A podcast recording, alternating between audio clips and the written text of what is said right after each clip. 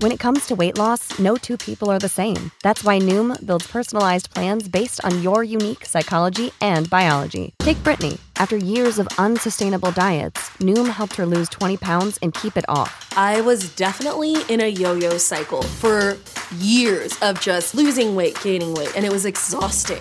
And Stephanie. She's a former D1 athlete who knew she couldn't outtrain her diet, and she lost 38 pounds. My relationship to food before Noom was never consistent. And Evan, he can't stand salads, but he still lost 50 pounds with Noom. I never really was a salad guy. That's just not who I am. Even through the pickiness, Noom taught me that building better habits builds a healthier lifestyle. I'm not doing this to get to a number, I'm doing this to feel better. Get your personalized plan today at Noom.com. Real Noom users compensated to provide their story.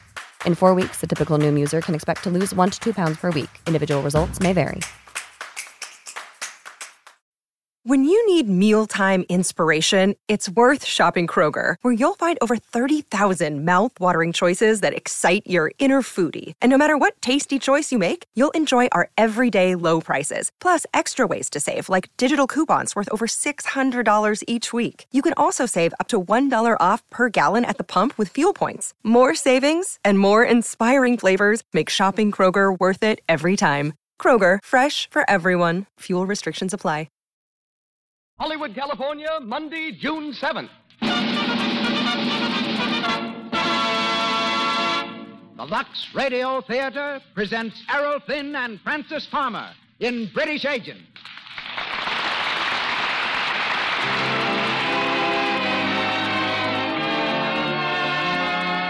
Lux presents Hollywood. We want to thank all of you for your regular purchases of Lux Flakes. It is this loyalty that makes possible the Lux Radio Theater. Tonight, our stars are Errol Flynn and Frances Farmer. Our guests, Dolly Tree, noted costume designer of Metro Goldwyn Mayer Studios, and Natalie Bucknell, head of Metro Goldwyn Mayer's research department and former secret agent. This program was produced each week by Hollywood's distinguished director, Cecil B. DeMille, with Louis Silvers conducting, direct from our theater on Hollywood Boulevard. May we take this opportunity to say once again, welcome everyone to the Lux Radio Theater.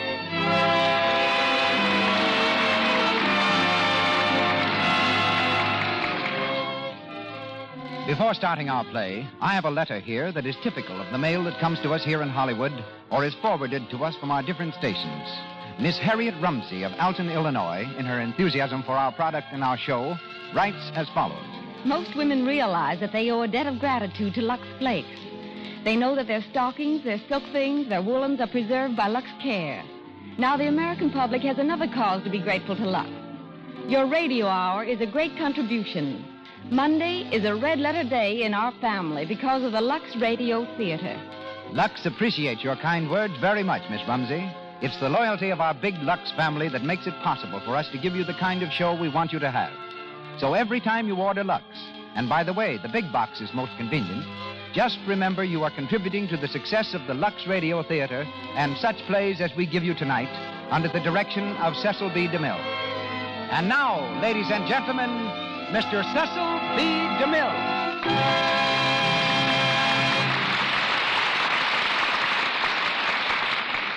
Greetings from Hollywood, ladies and gentlemen. Errol Flynn's early career was charted with a compass. He came to Hollywood through the tropic tempests of the South Seas, where he was captain of a trading schooner, while Frances Farmer, who hails from Seattle, arrived here by way of Russia. A descendant of Fletcher Christian, who led the mutiny on the Bounty, Errol has been an officer in charge of native constabulary, a pearl and coral fisher, a beachcomber, and a member of England's boxing team in the 1928 Olympics. For a time in Australia, he was also a bottle smeller. This odd pursuit consisted of whiffing bottles to see if any odors remained after washing. Once he led a film, expe- uh, uh, a film expedition to the land of New Guinea. The natives were headhunters, but they shot Errol in the ankle.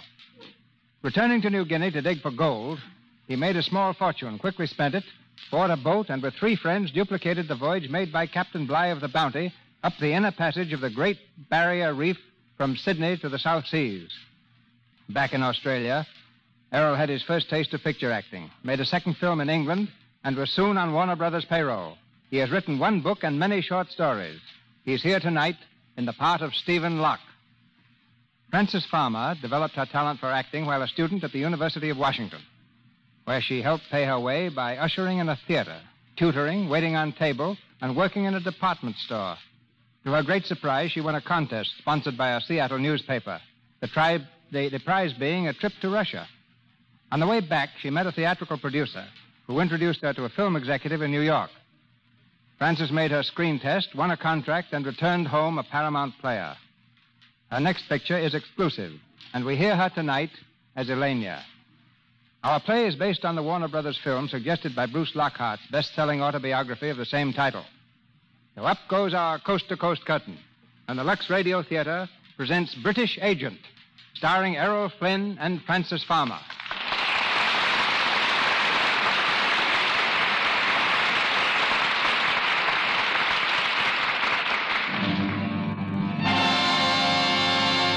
City of Petrograd. The dawn of the Russian Revolution, October 1917. From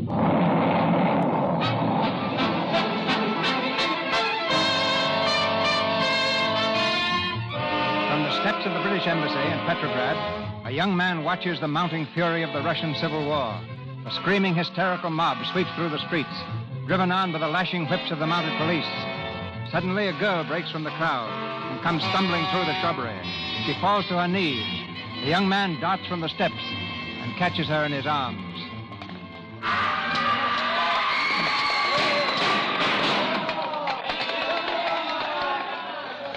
Steady there. Let me go. Please. It's all right. I'm not going to hurt you. Where are you running to? The police. They are chasing me. Let me go. Well, you're safe here. Look, get behind that hedge. Stoi tam! Stoi tam! Don't move. What are you doing in here? I am of the police. That woman, she shoot at me, my arm. Well, you've no right in these grounds. This is the British Embassy. British territory, do you understand? Now get I, out. I take her. She shoot me. Did you hear me? This is British territory. Get out, I said. Ja pedo studia. Ja jo jo bude pomia. Well, it's all right now. He's gone. Thank you. I am quite sure you saved my life. Tough customer, wasn't he? Still, you can't blame him for being a bit annoyed, you know. After all, you did take a shot at him. He deserved it. Well, he got it. Well, I had better go. After all, I am trespassing on British territory, too. Well, you can't go out there until this row blows over. Blows over. This is not just a street riot. It is the revolution. Tomorrow, the red government will be in power. Oh, ho. And the day after that, the white, eh? Then the green, and so on. Perhaps you do not know a great deal about it, eh? Well, perhaps not, but I'm trying to. Oh, uh, perhaps we should introduce ourselves. My name's Locke, Stephen Locke, British Embassy. How do you do? Fine, thank you. And you? Forgive me, but I am keeping you out here in the cold. Had not you better go in before you get pneumonia? Oh, I risk the cold. But, well, I suppose I better go in and let them know I'm still alive. Look, you can slip out the side gate there. It's clear now. Thank you. Good night. Good luck. Mr. Locke, I'm glad you've come in, sir.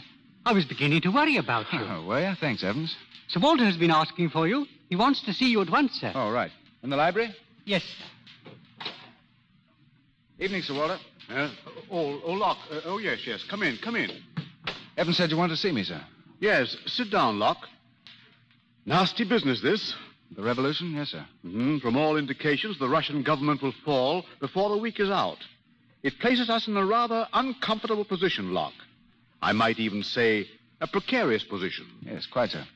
If and when the government falls, we have orders from London to close the embassy. Close the embassy? Yes, move out. Bag and baggage back to England. I see. However, we plan to leave someone behind. Someone who understands the situation here and who will act as a sort of unofficial observer. Well, sir? I have recommended you. Oh. Well, thank you, sir. I thought I'd let you know a little beforehand. That'll give you plenty of time to make plans. Yes, just what will my duties be, sir? Well, frankly, I'm not quite sure. But you'll be informed in time, though. But whatever they are, my boy, you'll need your wits about you every minute of the day and night. Now, you'll be alone here, entirely on your own. It won't be an easy job. It may be a dangerous one. Do you still want it? Well, never, sir. Good boy. We'll have a long talk before I leave.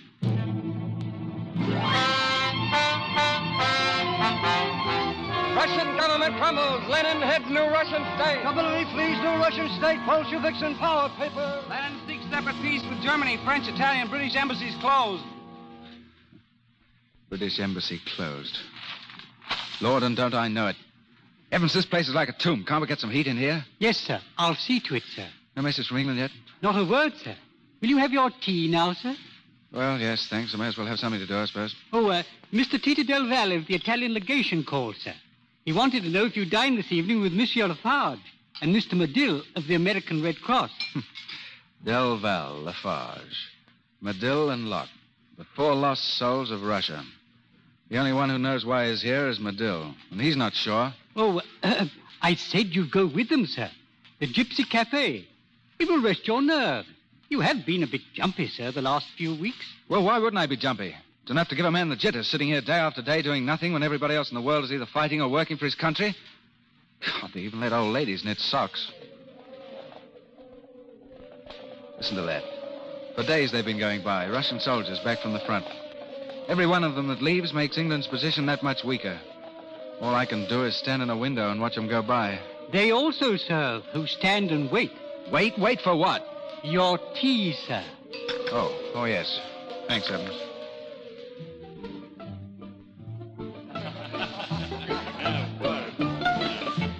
Come on, cheer up, Locke. You've got a face a yard long. It can't be as bad as that. Sorry, Medill. Well, look at me, in the same barge as you, Stefan. Boat, Tito, boat. Oh, in the same boat, yes. Waiting for word from my home office. And Lafarge here, too. On me? I only wait for a visa on my passport. Well, I'd like to know who's going to do it for you. There's no one left here. Oh, looking for someone, Locke? No, I was looking at someone. I say, wait a bit, will you, fellas? Back in a few minutes. Uh-huh. You see? That girl who just came in. He is going to speak to her. Hmm, He knows her, maybe, eh? I wonder if he knows the man who came in with her. Why? Who is the man? Pavlov, head of the Cheka, the Russian secret police. Hmm, I have heard of that. Who hasn't? Well, how do you do? Oh, the Englishman. Yes, the lady of the garden. eh? Oh, you remember me. Oh, uh, this is Mr. Pavlov. Uh, Pavlov, Mr. Mr. Stephen Locke, is it not? Yes, how do you do, sir? I don't seem to recall where we met. No, we've never met. You will excuse me a moment, please. There's someone over there I must speak with. Yes, of course. Thank you. Sit down, Mr. Locke. Tell me, did you uh, catch cold that night? Well, I sneezed once and then decided against it. You see, with your revolution going on, I didn't know if I'd ever get my handkerchiefs back from the laundry. and I thought you had gone back to England with the others. oh, no. The embassy left in such a hurry they forgot me and one old umbrella. Do you come here often? Every night. I sit in the embassy all day and here every night. But haven't you anything to do? Not a blessed thing. My orders were to consider myself embalmed. You know, I've been sitting for the last month, watching you Russians negotiating for a separate peace. Not making a move, not even presenting an argument against it. And why should you? Suppose England were in a war where she had more men mobilized than any other nation on either side, as Russia has. More than the United States and England put together. And suppose Englishmen were fighting with shells filled with sawdust. And suppose England's mortality rate was higher than any of the other nations, as Russia's is. You put England in Russia's place. What would you want England to do? Just exactly what England would do. Keep right on fighting. Exactly. Committing stupid murder and calling it English idealism. We have ideals in England, you And know. so have we. But at least I am fighting for ours. I see. And I sit safely in the embassy, letting others fight for me, eh? I did not mean it that way. Oh, I know. You know, I'm getting as touchy on this subject as an old maiden lady about her pies. Forgive me, will you? I've been sitting down and vigorously doing nothing for so long, it's getting on my nerves. Look, let's get out of here and get some air, can we? I'm even sick of the smell of this place. Oh, I would like to, but. But, Pavlov, Oh, yes, that's right. we will go anyway. Come on, we will have to hurry. I do not want to explain.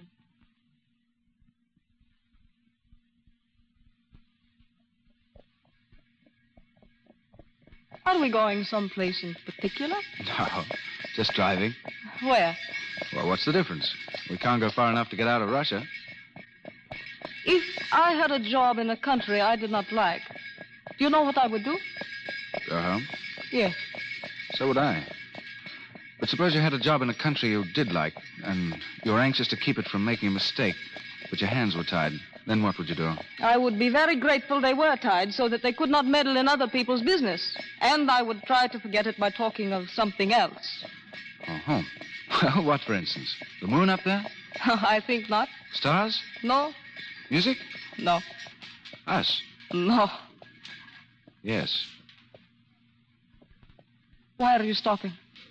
Well, I can't drive and kiss you at the same time.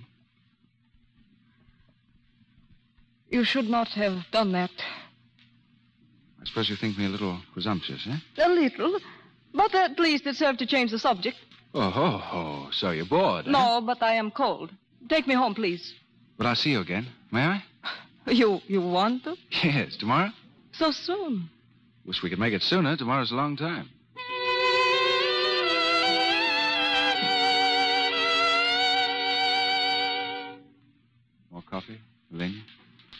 Thank you. Oh, I really should be going. It is very late. Oh, no, not yet. Stay and cheer me up. Oh, you're not very flattering. I have been here all evening, and now you want cheering up. Oh, that's just an excuse. I don't know what I'd have done without you these last few days. Thank you. Why do you look at me like that? You know, Elena, if I were a sculptor, I'd model a head of you and call it Joan of Arc. You have that kind of beauty. I think I'd model you standing. Oh, no, I wouldn't. Why, to think of you as Joan of Arc would be to think of losing you as a martyr and not keeping you as a woman. I think you're a little mad, Stefan. Think so? I do not understand you. Well, for the first time in my life, I don't understand myself. I think I'm in love with you, Elena. Oh, that is impossible. Is it?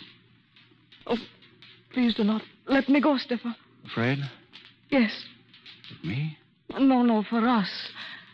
That kiss would be the beginning of something that we would both regret. Would you regret loving people? Yes. When you know you have to part. But must we part? Oh, you know we must. Our lives are devoted to following two ideals, Stefan, leading us in opposite directions.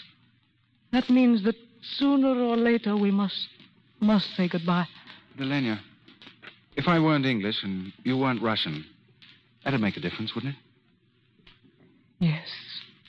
And can't we pretend then? Pretend? Yes, that there's no war, no revolution. That we're just two people, unattached and free. Free to love each other if we wanted to. Stefan, You do want to. You do, don't you, Elena? so much. Who's it? I beg pardon, sir. May I see you a moment, please? Right. It's important. Excuse me, Elena. Of course. Well, Evans? Dispatch from London, sir. From London. Get my decoding book. Have it, sir. Right here, sir. Well, let's see now. His Majesty's government has appointed you unofficial representative.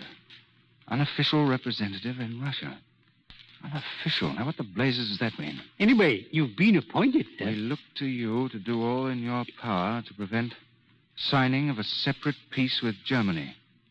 This does not convey recognition of Russia, but commissions you to act only as an individual. We cannot be responsible for your safety or your decision, but await your recommendations. At last, Evans. It's wonderful, sir. It's the greatest diplomatic mission of the whole war. We've got to keep the Russians fighting on the Eastern Front. How do you think I'll find the ambassadorial bed, Evans? It's a roomy thing, sir. A bit large, but comfortable. Evans, I appoint you Lord High Chancellor of the Bedchamber, Lord High Keeper of the Keys, Lord High, uh, well, Lord High anything you like. In short, you're Pooh-Bah, Evans. Thank you, sir. I'll see the War Commission tomorrow. Talk 'em out of signing that peace treaty. This is the chance of a lifetime. But there's one thing. They mustn't know I'm unofficial. Oh, no, sir. Now, let's see. You, uh, oh, Lenya, I'm sorry. It is all right. I was just going. Well, I'll see you home. Oh, please do not bother. You must be busy. Well, I am rather, darling. You understand. Of course. Good night. Good night. I'll call you tomorrow. Yes, please do, Stefan.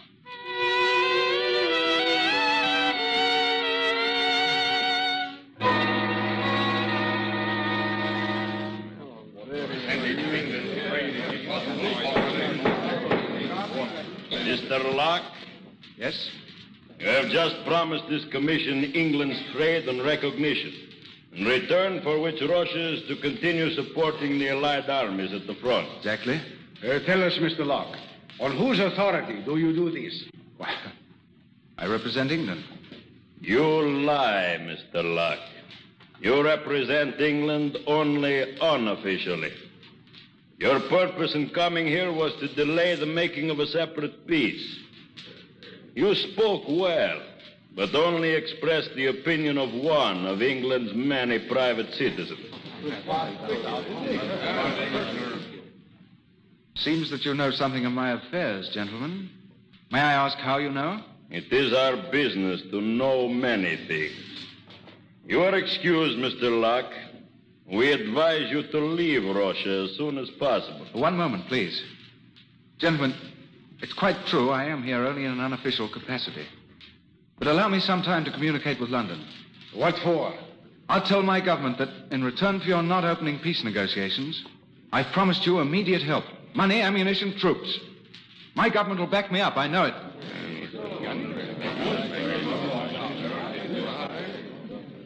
Well, gentlemen? We will allow you three weeks, Mr. Locke. We must be assured, however, that during that time England will do nothing to hinder our government. I pledge England to that, sir. Send your communication. Thank you. Thank you, gentlemen. We shall keep our promise, Mr. Locke. Let us hope that you keep yours and those you have made for England. I think England's integrity is well known, sir. Good day, gentlemen. Remember, Mr. Locke, three weeks. Well, sir, how did it come out? Oh, badly, Evans. They knew I was acting unofficially. They knew it, but how? Uh... Yes. Oh. That's how they knew it. She told them.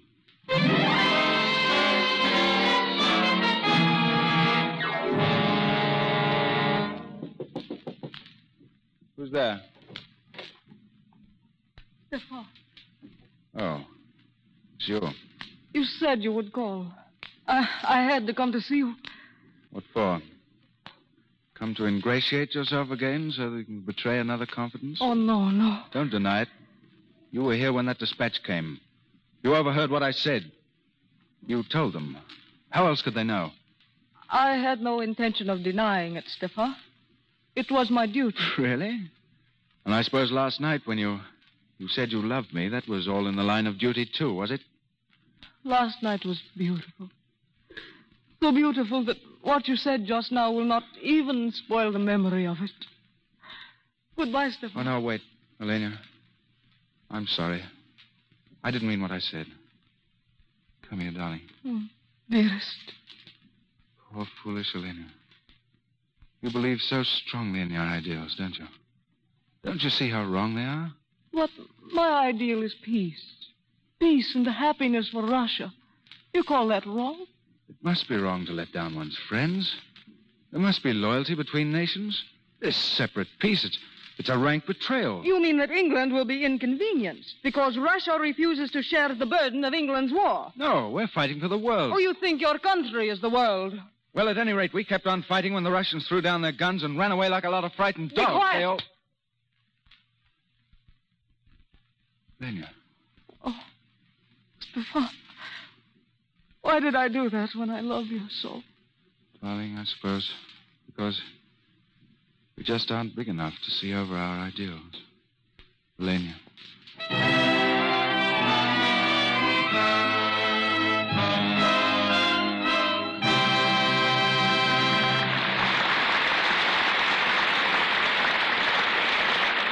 Let's listen in for a moment now on a little girl and her mother. Patricia is seven, and she's been playing with her dolls while her mother is dressing for the afternoon. Mommy, what are you going to do? I was going to lux the things I was wearing this morning. Can I come with you? Well, of course, honey. That slip looks clean as clean. Why do you wash it? Well, I found it pays to lux things after every wearing. They stay pretty and new much longer that way. You see, dear, if I put them into the hamper, the perspiration dries in and it's apt to rot the threads. That's true of stockings, too. That's why Mother likes to lux things right after she takes them off. Oh, Mommy, I want to lux Dolly's things after you're through. It looks like such fun. Grown ups, too, think it fun to lux things. It takes less than a minute to whisk up a nice froth of suds, swish things around a few times, and toss them into clear water. Less than a minute, mind you, and yet it keeps silks like new actually month longer. If you haven't a box of Lux handy to the bathroom wash bowl, make a note to get some tomorrow. And here again is Mr. DeMille. British Agent continues, starring Errol Flynn and Frances Farmer.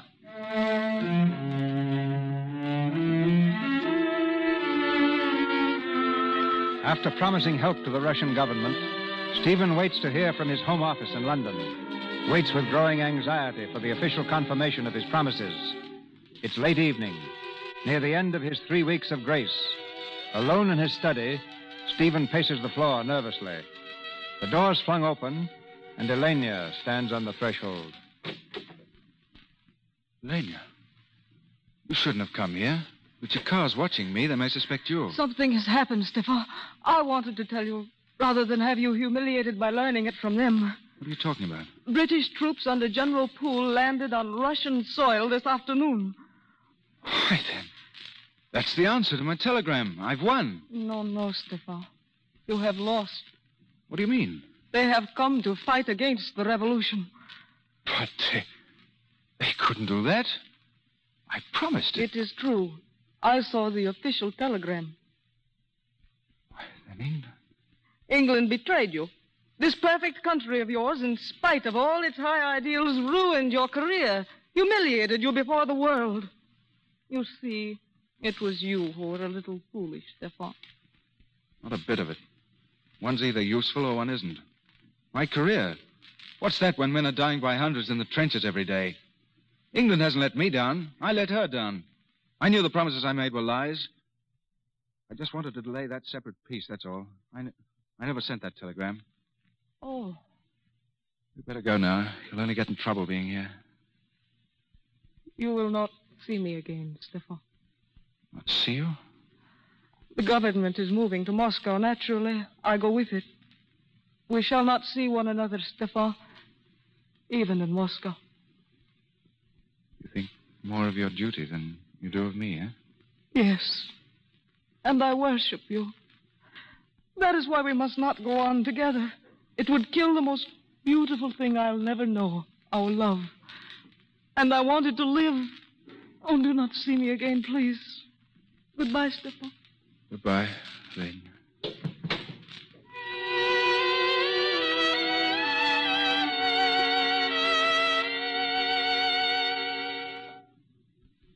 Drop that grip right here, Evans. Yes, Mr. Locke. Open the windows, will you? It's stuffy. Yes, sir. Well, Pooh make yourself at home, because this is it. That is, and, uh, until the Cheka asks me what the blazes I'm doing in Moscow. I might ask, sir, what are you doing here? I'm not exactly certain. All I know is that the government's here. I've a hunch that if I can establish some sort of a contact with them, they might be coerced, wheedled, or tempted back into the war somehow. That, that, that, that was the doorbell, sir. Was it? That rather tinkling noise, do you mean? Uh, what, uh, uh, what do you suppose it means, sir? Well, probably someone wants to be let in.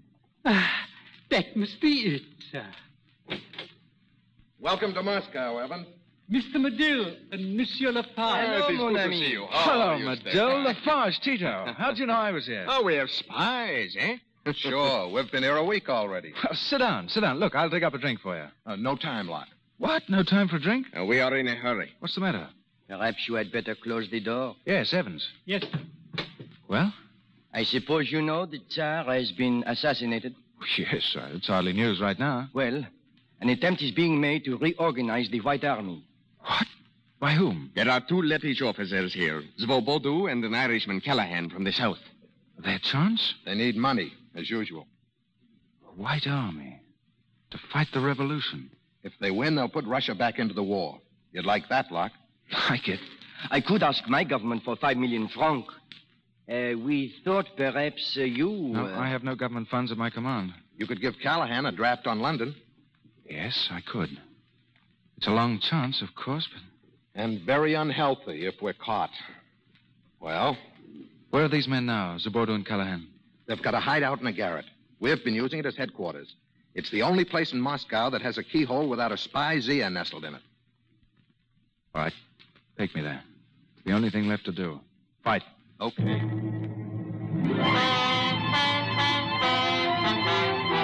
Counter-revolution starts in Russia. White Army reorganized. Mutiny breaks out in Russian ranks. Mutiny in Russia. Car seeks to suppress new mutiny. Russian secret police hot leaders.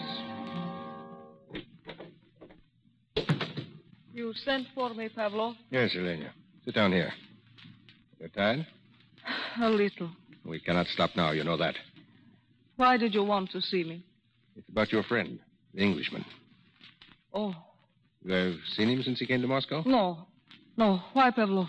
We have reason to believe that he's supporting Svobodu and Callahan. And why are you so sure of that? At any rate, he's being credited with it. And you you want a scapegoat? We must have sufficient evidence to arrest him. What do you want me to do? Obtain that evidence. If he's arrested now, he will only be deported. Later, he will be shot. You see, you'll be saving his life. Is that an order? It is. I have no choice then. You're familiar enough with his habits to present yourself to a certain Lettish officer named Callahan. Give him this check. Tell him it's from Locke. Demand a receipt in full for all monies paid to Callahan by Locke so far. If the receipt is over the amount of the check, it will prove that Locke has contributed other money. Your knowledge of Locke and the gift of the check should be sufficient to convince Callahan that you're an accomplice of Locke's, and you will have the evidence. I hope you're wrong, Pavlov. But if you are not, you will have it. Tonight? No, no. Tomorrow morning.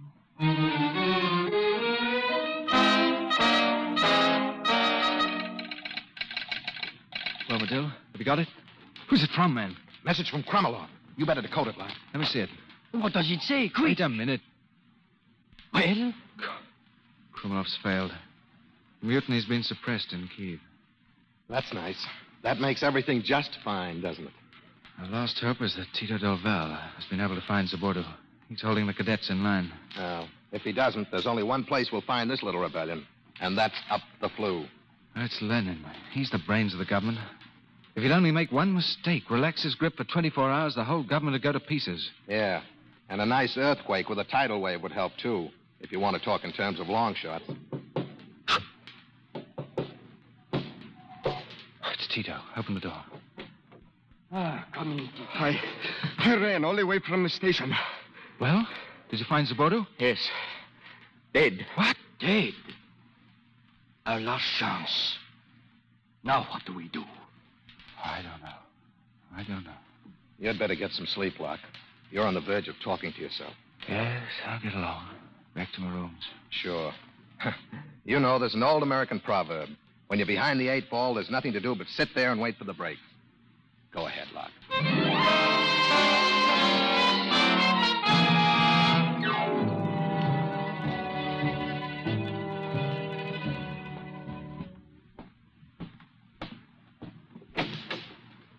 Who's that? Elena. Joe? I have been waiting for you. Elena, I wanted you to be here, too. I need you. Oh, do not say that. Don't. It's true. Everything else has gone to pieces. You're the only thing that's left to me. Oh, no, stop, Stefan. You don't know what you're saying. Oh, yes, I do. I've made a mess of everything, Elena. England backed the wrong horse, all right, when she gave me this job. I need a lot of cheering up this time. I have not come to cheer you, Stefan. I cannot do that. Ever. You're here, darling. That's all I ask. Stefan. If only you could understand that a woman can love a man yet fight against him. What? You have always put your country before everything, have you not? Well, so have I. Go on. This morning I. I pretended to be your agent. Go on. The Cheka wanted evidence on which to arrest you. And you volunteered to get it? And they told me if you were arrested now that you'd only be deported, but that later you would be shot. I see. Well? There is a man named Callahan to whom you gave a promissory note on London.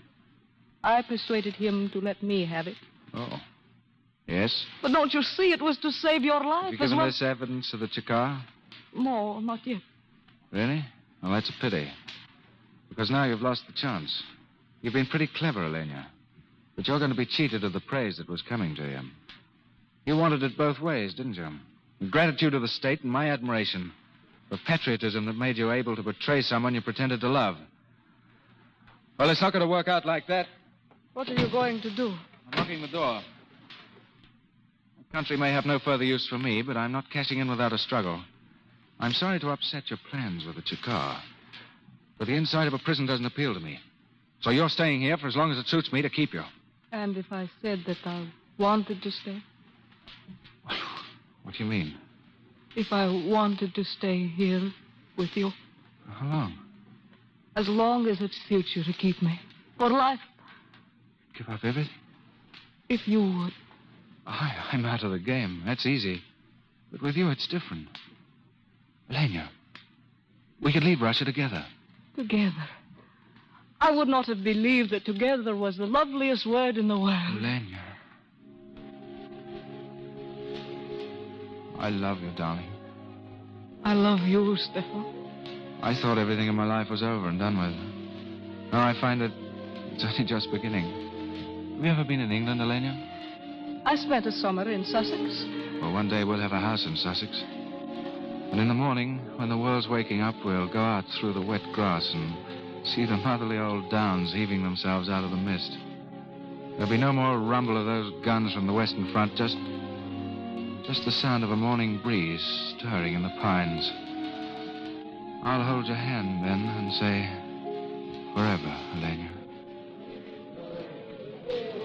Stefan, what is that noise?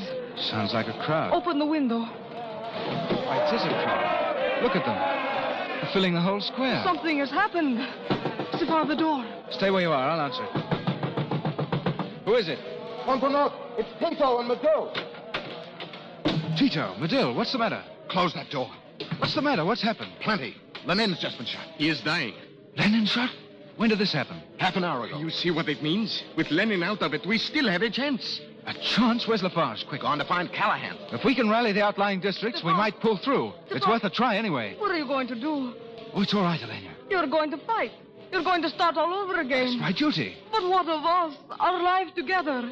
We were going to England. But I can't go now, darling. Not right away. I see. Then it meant nothing to you. I mean nothing to you. Please, Elena, I can't expect you to understand this, but it's a chance again. It's a chance to help England. A chance for more murder and bloodshed. That is what you mean. That's what you want.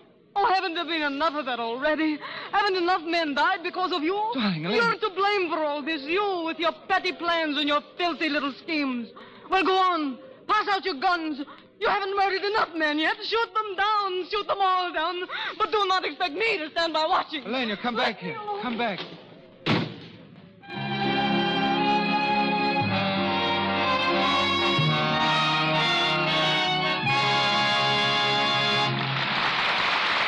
We pause for station identification. This is the Columbia Broadcasting System.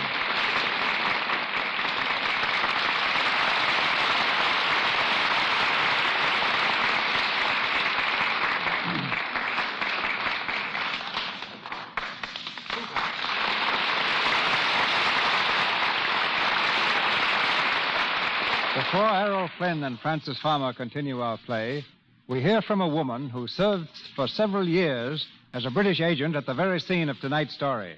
She is Natalie Bucknall, head of the research department of Metro Goldwyn Mayer. Last year, Mrs. Bucknall spoke to us for, on film research. Tonight, it's about her thrilling war experiences. Decorated by the Tsar for heroism as a nurse, she later joined the famous 2nd Women's Battalion of Death. Marrying Lieutenant Commander George Bucknall, an English naval officer stationed in St. Petersburg, she became a British subject. But like the hero of our play, Mrs. Bucknall was not officially connected with the British government. Ladies and gentlemen, Natalie Bucknall. What I'd like to say, first of all, Mr. DeMille, concerns neither spying nor research. Merely as one of the countless women who must feel the same as I do, I want to thank the sponsors of this program for a product which saves us women so much time and money Lux Flakes. Now for undercover experiences. That took place nearly 20 years ago, at a time of war. And I sincerely trust no one will interpret my remarks as a reflection against the nation for which I have every respect. Tell us, Mrs. Bucknall, how did you become a secret agent? It was at the time the Bolsheviks raided the British embassy in. Petersburg, August 1918, a few months after we had made our separate peace with Germany. I was alone in a room when Captain Cromie, a British intelligence officer, dashed in, followed by the raider. He was shot before my eyes and died in my arms. Then the rest of us, about ten Englishmen and five Americans and Frenchmen, were seized by the Cheka and imprisoned in Peter and Paul Fortress. Did you escape or obtain your release? I didn't escape, Mr. DeMille. I was released after two days. They thought that by letting me go, they could follow me, find out where we kept our funds, and intercept any communications that might come from England. Rather an uncomfortable position. What did you do? It may surprise you to learn that I went at once to the German chargé d'affaires. He may have been an enemy, but he also was a gentleman. Through him, I was able to get word back to England. But what about your companions imprisoned in the fortress of Peter and Paul? I managed to establish contact with them by eluding my pursuers and disguising myself sometimes as a peasant, sometimes as a servant girl or a nurse. By bribing first the guard and then a woman cook, I was able to get inside the prison several times. The cook admitted me in exchange for a pair of fashionable high leather boots. Through her, the messages reached the prisoners. I knew that the more ingenious methods of concealment were the ones most likely to be found out. So I used the simplest, and my most successful ruse was to hide messages in cans of French sardines. After six weeks, the Bolsheviks decided to release our men if England would also release a group of Russian officials imprisoned in London. This was arranged, and the exchange negotiated in Sweden. But it wasn't until more than two years after the killing of Captain Cromie that England sent an official representative again to Russia. I presume it was for this work, Mrs. Bucknall, that you were awarded the Order of the British Empire. Partly for that, perhaps, and partly for what I was able to do when my husband and I returned a few months later to the south of Russia. He was then the British naval liaison officer attached to General Denikin's staff. It was my job, again unofficial, to remain at headquarters and convey the news to him at the front. I also was in charge of a military hospital. Looking back at these experiences, Mr. DeMille, they seem uh, like a nightmare. Yet many of the things I learned during the war are very helpful to me in dealing with the problems of research that arise in our pictures at Metro Goldwyn Mayer. And now, let's listen again to the play. Very thrilling, Mrs. Bucknall. Errol Flynn and Frances Farmer resume the story of British Agent. With Lenin between life and death, mob hysteria rises to fever heat. Blame for the shooting has been laid to Stephen Locke and his friends, and the net of the Cheka tightens slowly about them. In the garret hideaway, their storehouse for guns and ammunition, Stephen and Medill work doggedly far into the night. In the flickering light of a candle, they check a list of their forces. Lundrovich, 20 men. Send him 10 more rifles, 200 rounds of ammunition. Right. Next customer? Petrovich, 40 men. It's Lafarge. Come in, Lafarge. Any news? Yes. I have news. What's the matter? Del Val is dead. What? Dead. They shot him an hour ago. God. Why did it have to be him? Well, I'm going to try to get through to General Stefanovich. He has the strongest counter-revolutionary forces in action. I need 500 rubles, Stephen. Right. Here you are. Oh, by the way, you fellows, I hear the Cheka has a list of all counter-revolutionaries. We are featured.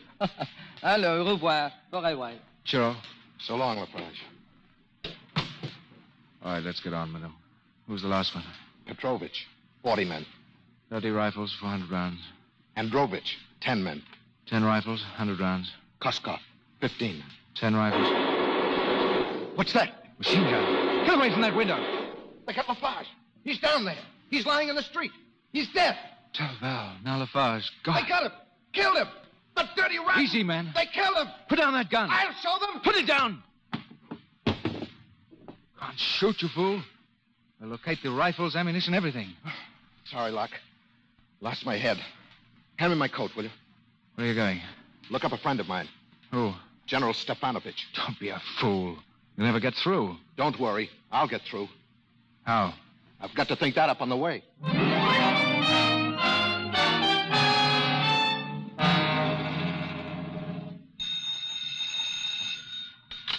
Lavrov speaking. What? Where'd you pick him up? Hold him, of course. They won't, eh? We'll see. Well, they've just arrested Medill Oh, the on his way to meet Stefanovich. You know him, Elena? Yes, yes, I know him. Oh. He refuses to talk as yet. We shall have to make him talk. What can he tell you? He's the only one left who knows where Stephen Locke is hiding. That's why I gave orders not to shoot him. We must find Stephen Locke. But why, Pavlov? Why is it necessary to hunt down one lone man when there are so many? Because our government is teetering. If Lenin dies and if these riots continue, it will fall. These riots must be stopped. Locke is one of the sources. and He must be found. We can no longer think in terms of the present or of ourselves, Elena. Love is of small concern now. I want you to go and see Medill in his cell. He knows you love Locke. Gain his confidence. Find out where Locke is hiding. No. You refuse? Oh, haven't I done enough? None of us have done enough. But I love him. I love him. You will go, do you hear? No, please. You will go.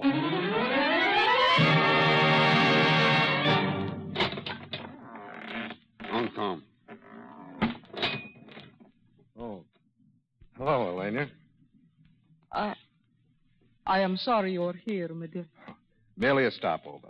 I'm leaving tomorrow. You. You are to be shot in the morning? It was mentioned in my conversation with the Cheka. Locke. Where is he? I'll tell you tomorrow at noon. Oh, if, if only I could reach him. You were rather fond of him, weren't you? I love him. You know, there used to be four of us. It wasn't bad then. We could play poker.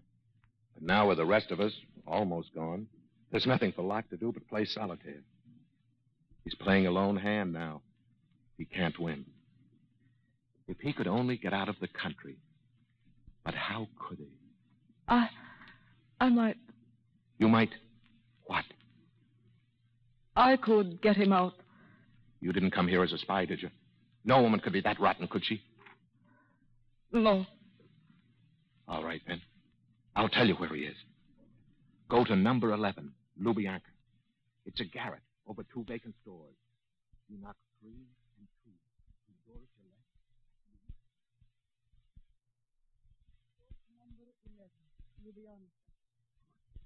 Go on. Go on. He told you more than that. It is a garret over two vacant stores. Knock three and two on the door to the left. Ah, good work, Elena. I'll send a squad. Oh, he isn't there now. He will not be until nine o'clock. It's eight now. Oh, but the place is filled with ammunition. He could kill 20 men before they reach the stairs. Then the only way is to blow it up. Blow it up. A time bomb should do the trick. We'll plant it early, give everyone a chance to stand clear. What? a- At what time? We'll play safe. We'll set a bomb for 10 o'clock tonight. He's sure to be there. Oh, he will be there. At least, he'll never know. No. He will never know.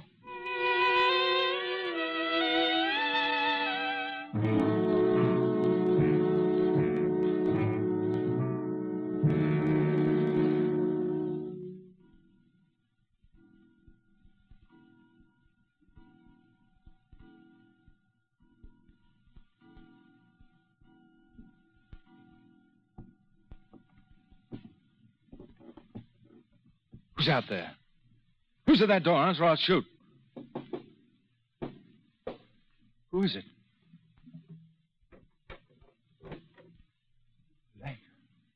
Stefan, Why are you here? I wanted to be with you. I see. Did you come in the line of duty? No, no, Stefan. I have done my duty. It is finished. It is just you and I now. Listen, dear. Listen to me. It is nine o'clock. In an hour, you and I, we, we are going away together. What? It is all arranged. Your work is done. So is mine. But how? I'll never get past that door, darling. They shoot me on sight. You know that? Do not worry, darling. We have an hour to tell each other how happy we are going to be. A whole hour to love each other.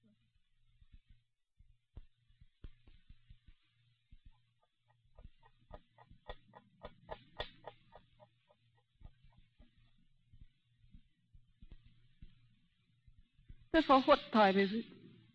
Three minutes of ten, darling. Why? Oh, it, it seems to have gone so quickly. Darling, is there anything wrong? Something you haven't told oh, me? Oh, no, no, darling. Oh, Stefan, kiss me. Hold me tight. Tell me you love me. Oh, tell me. Tell me, Stefan. Oh, darling, I love you. I love you, Elaine. Listen. It's bells. Why, I wonder? I, I do not know. The crowd. They're yelling something. I... You hear? It's something about. It's about Lenin. Lenin, Lenin! Lenin lives! Stop the! Lenin lives. He's going to recover. Then it is peace. The terror is over, Stefan. What's it mean? Oh, it means we are free. They will empty the prison. Then Medill's safe. And we are, darling. We can go to England. Oh, God. What? Now get out of here, Stefan. We have got to get out of here. Unlock the door. But why? Don't stop now, please. Please, Stefan. Open the door. Oh, quickly. Lenny, are you mad? Get down the stairs, out in the street. Hurry, Stefan. What's all this about? We have got to get away from here out into the street. Give me a hand. Here we are. Look, out that way. Oh, stay near me, Stefan. Stay near me. Do not leave me. It's all right, darling. We're out now. Elena, will you please tell me what you're...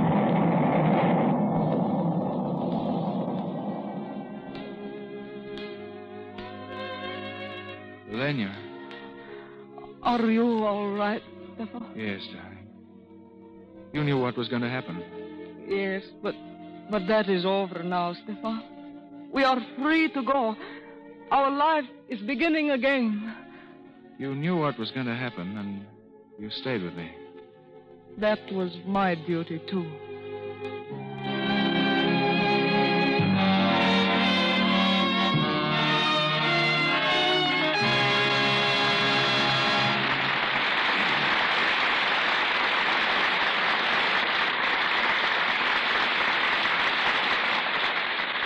Errol Flynn and Frances Farmer rejoin us later.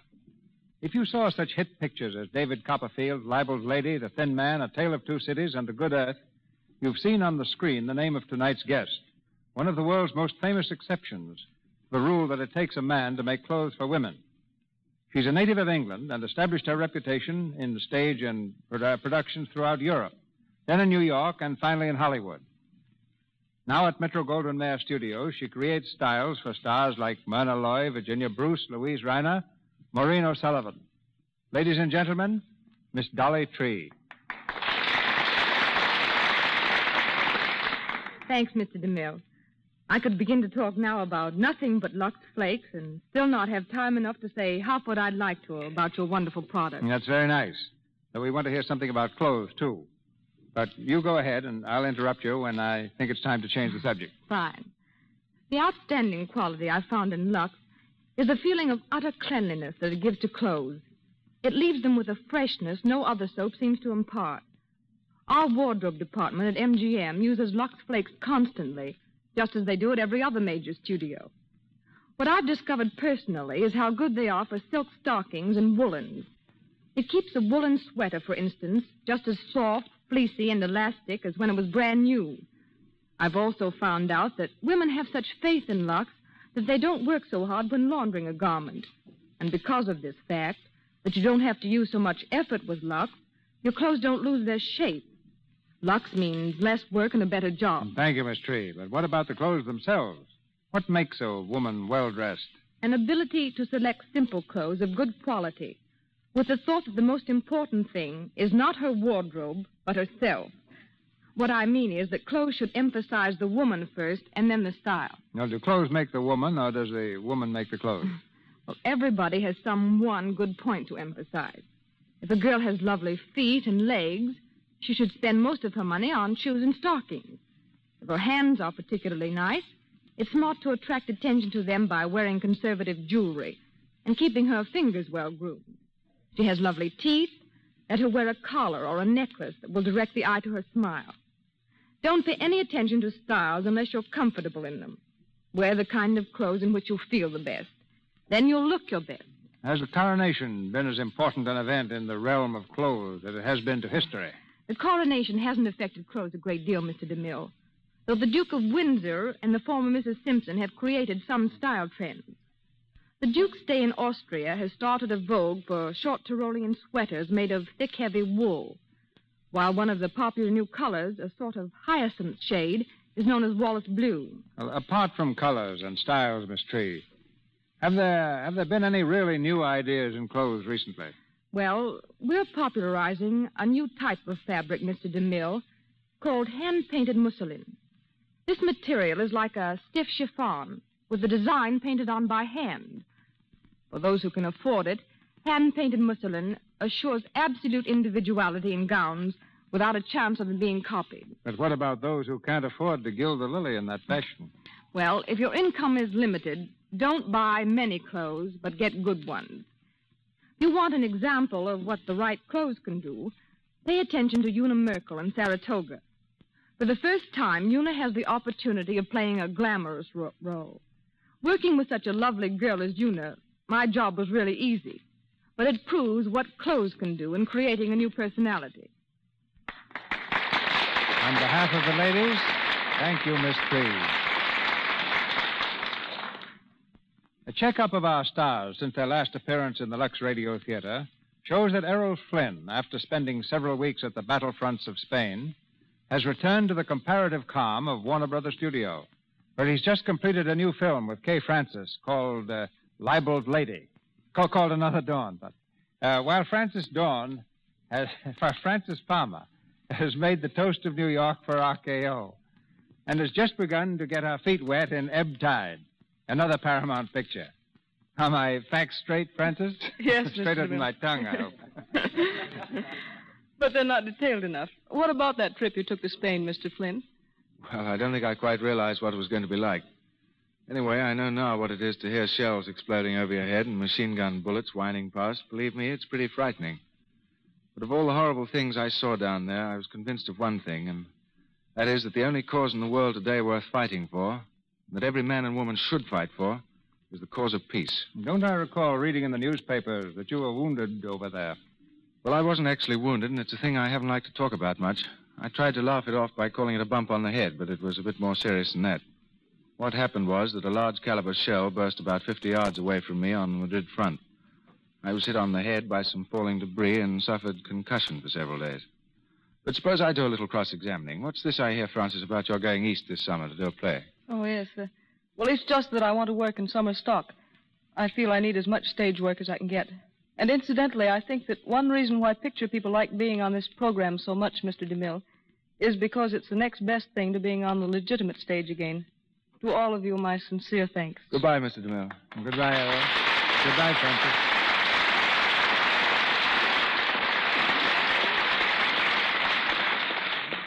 Thank you, Miss Farmer and Mr. Flynn. Ladies and gentlemen, this is your announcer, Melville Ruick. A brilliant production has been arranged for your entertainment next Monday night and will be told in a moment by Mr. DeMille.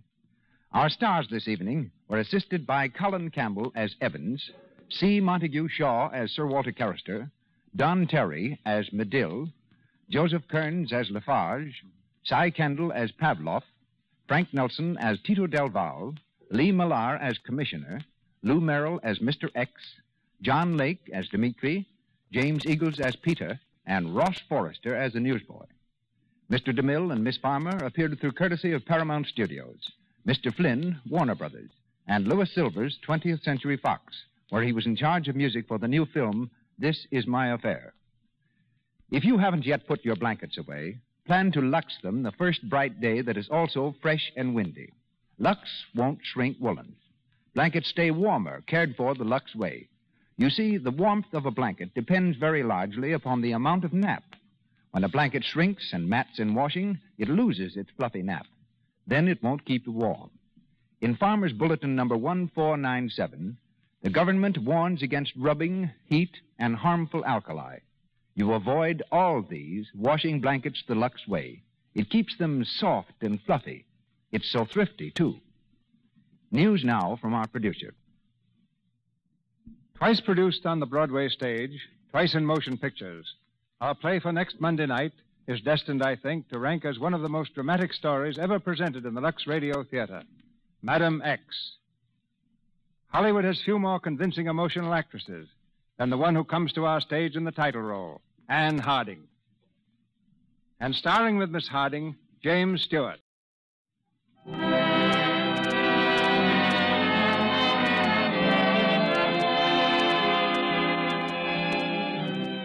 Our sponsors, the makers of Lux Flakes, join me in inviting you to be with us again next Monday night when the Lux Radio Theater presents Ann Harding in Madame X with James Stewart.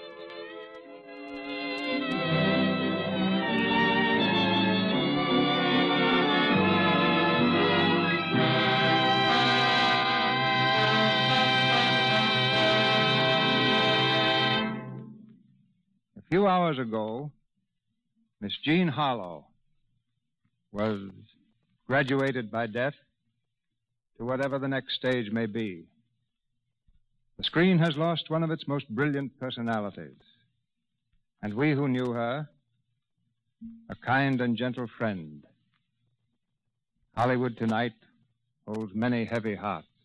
This is the Columbia Broadcasting System.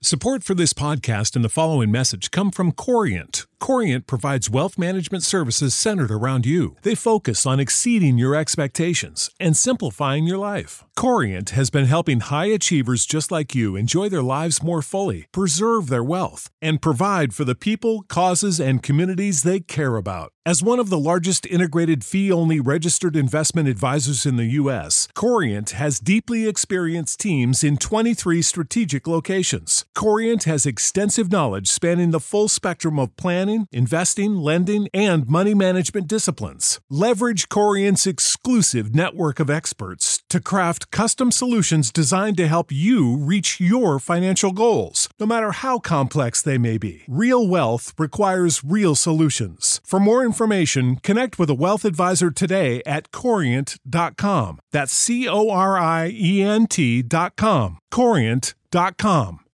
When you need mealtime inspiration, it's worth shopping Kroger, where you'll find over 30,000 mouthwatering choices that excite your inner foodie. And no matter what tasty choice you make, you'll enjoy our everyday low prices, plus extra ways to save, like digital coupons worth over $600 each week. You can also save up to $1 off per gallon at the pump with fuel points. More savings and more inspiring flavors make shopping Kroger worth it every time. Kroger, fresh for everyone. Fuel restrictions apply.